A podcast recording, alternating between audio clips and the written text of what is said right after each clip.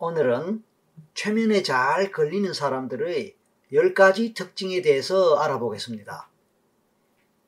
당신은 얼마나 최면에 잘 걸리는 사람이라고 스스로 생각하세요? 아니면 최면에 잘 걸리지 않는다고 생각하세요? 또는 최면은 몰라도 잠은 잘 잔다고요? 사실 최면에 잘 걸리는 사람이 부럽다면 어쩌면 당신은 최면에 잘 걸리지 않는 사람일지도 모릅니다. 상담실을 찾아오시는 많은 분들 중에는 자신이 최면에 잘 걸리지 않으면 어떻게 하나 하는 막연한 걱정을 안고 오는 분들이 많습니다. 그래서 오늘은 그런 문제와 관련해서 확실하게 설명을 드리겠습니다. 사실 최면에 걸리지 않는 사람은 없습니다. 다만 최면에 걸릴 수 있는 조건을 갖추지 않거나 최면에 걸릴 수 없는 상태에 있는 사람이 있을 뿐입니다. 그러니까 최면에 걸릴 수 있는 조건만 제대로 갖추면 누구나 최면에 걸린다는 것입니다. 그것은 마치 원래부터 잠을 자지 못하는 사람이 아무도 없는 것과 같다는 것입니다. 비록 평소에 잠을 잘 자는 사람들도 어떨 때는 잠을 잘 못 이룰 때가 있지요. 그래서 불면증이라고 하면서 언제부턴가 수면제를 복용해야 잠을 잔다. 그런 사람들도 있지요. 그 경우에 그 사람은 원래 불면증 환자는 아니라는 것입니다. 아무리 심한 불면증 환자를 하더라도 아기 때부터 원래부터 잠을 못 자지는 않았을 것입니다. 어릴 때와 성장하는 동안에는 잠을 잘 자왔을 것입니다.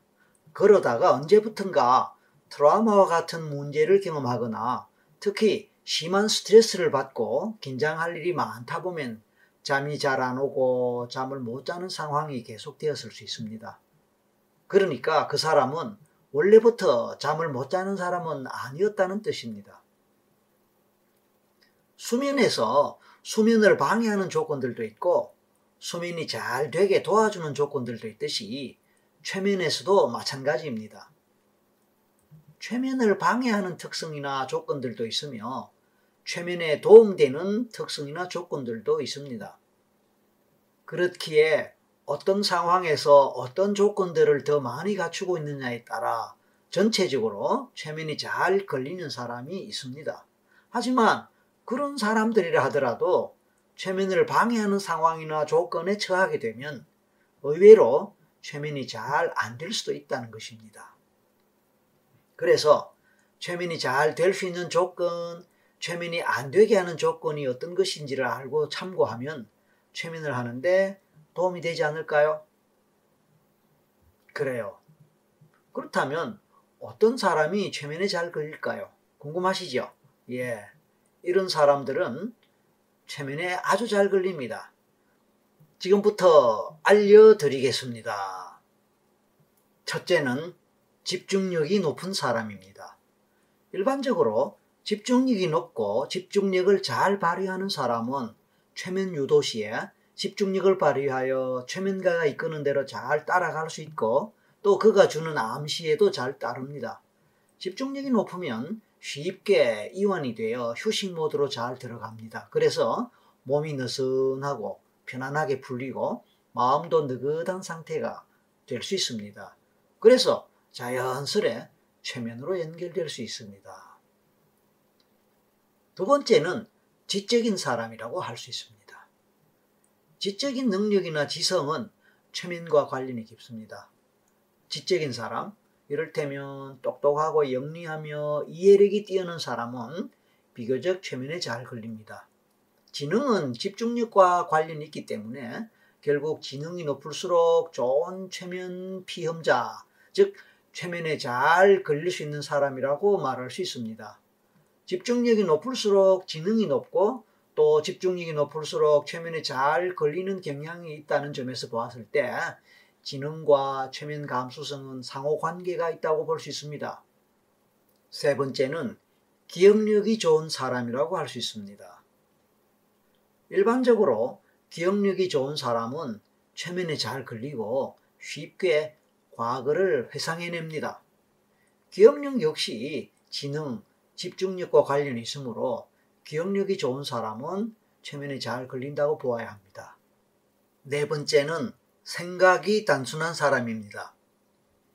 생각이 단순한 사람은 남의 말을 듣거나 어떤 상황에 처해졌을 때 굳이 그 말을 분석하거나 판단하지 않고 사실 그대로 그냥 받아들이는 경향이 있습니다. 이런 사람은 최면가의 지시나 암시를 들을 때도 분석하거나 평가하지 않고 있는 그대로 그냥 단순하게 받아들이므로 최면에 잘 걸립니다. 단순하다는 의미는 순수하여 의심을 하지 않고 그냥 있는 그대로 받아들인다는 뜻입니다. 다섯 번째는 상상력이 풍부한 사람입니다. 상상력은 최면 경험의 필수적인 요소입니다. 경우에 따라 비현실적인 것이라 하더라도 무엇을 상상한다는 것은 마음속에서 어떤 생각이나 감정을 자유롭게 떠올리고 그려볼 수 있는 것을 말합니다. 여섯 번째는 감정 표현을 잘 하는 사람입니다. 사람은 누구나 감정을 느끼고 경험합니다. 그러나 감정을 느끼는 것과 그것을 각성하고 표현하는 것은 다릅니다. 감정을 잘 느낀다는 것은 어떤 논리적이거나 현실적인 생각이나 의심 같은 것을 하지 않고 있는 그대로를 가식 없이 받아들일 수 있는 순수성과도 관련이 클 것입니다.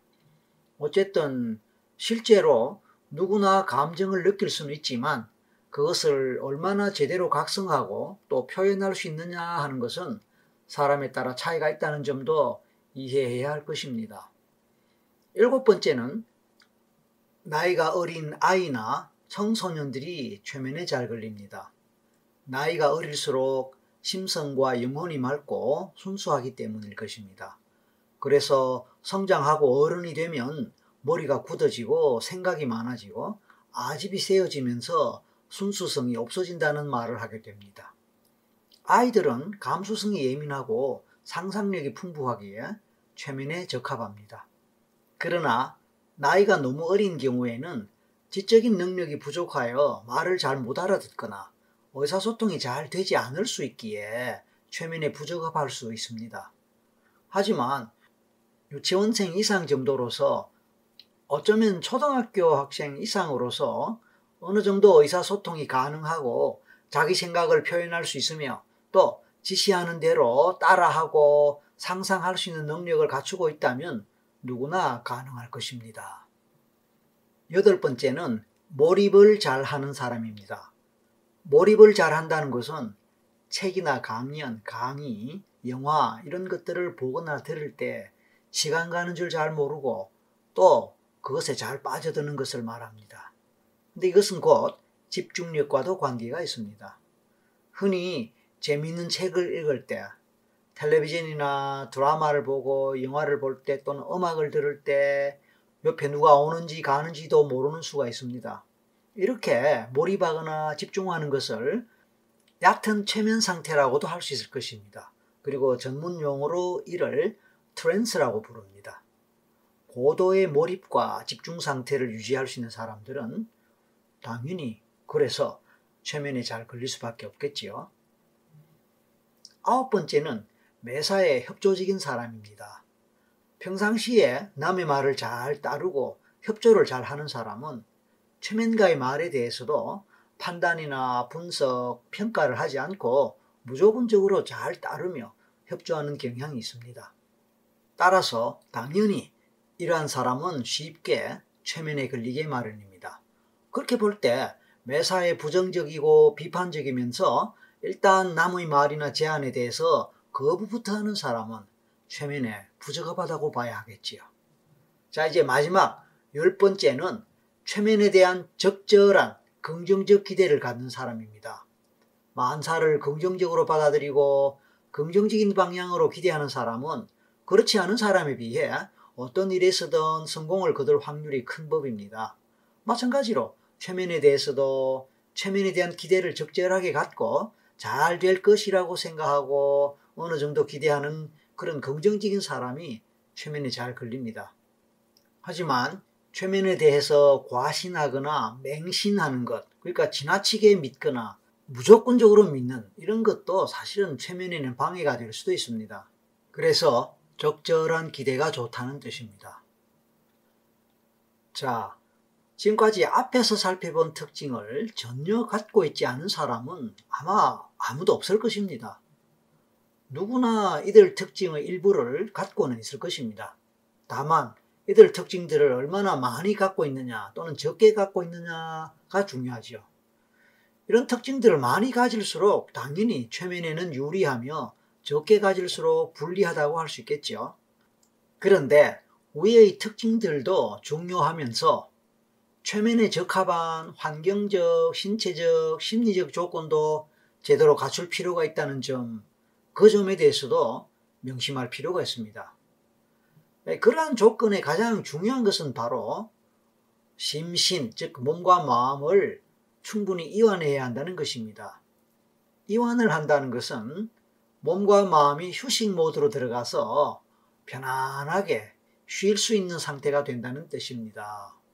그래서 효과적으로 최면을 하기 위해서는 지나치게 피곤하거나 졸릴 때 그리고 지나치게 걱정되거나 신경 쓰이는 일이 있을 때는 최면을 피하는 것이 좋습니다.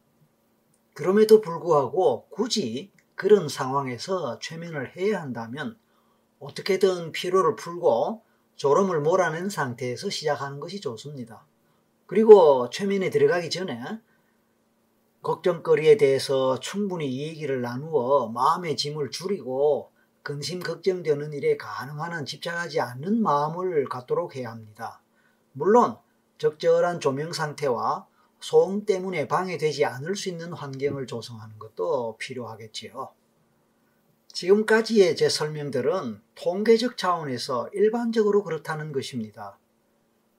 이것이 100% 완벽하게 모든 사람들에게 똑같이 적용될 수 있다. 그렇게 적용된다고는 생각할 필요가 없습니다. 그리고 또 영상을 시청하면서 혼자서 최면을 하느냐 아니면 다른 사람에게 또는 전문가에게 지도를 받으면서 최면을 하느냐에 따라 상황은 얼마든지 달라질 수 있습니다. 당연히 혼자서 하는 것보다 전문가로부터 지도를 받으면서 하는 것이 훨씬 효과적이겠지요.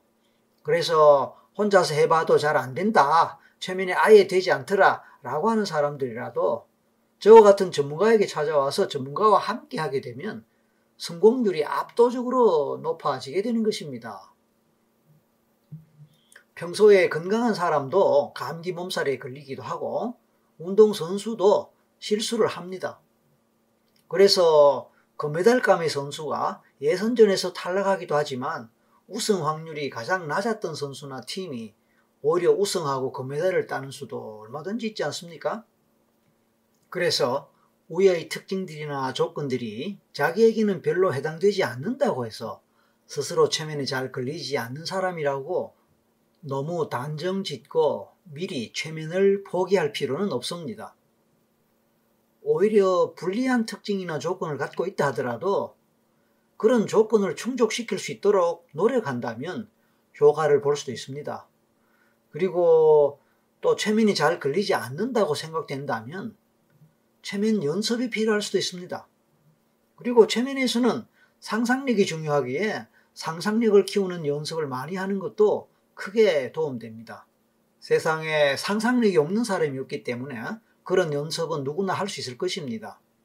그리고 상상도 시각적으로 될 수도 있고 청각적으로 될 수도 있습니다. 경우에 따라서는 촉각적, 후각적, 미각적으로도 될 수 있습니다.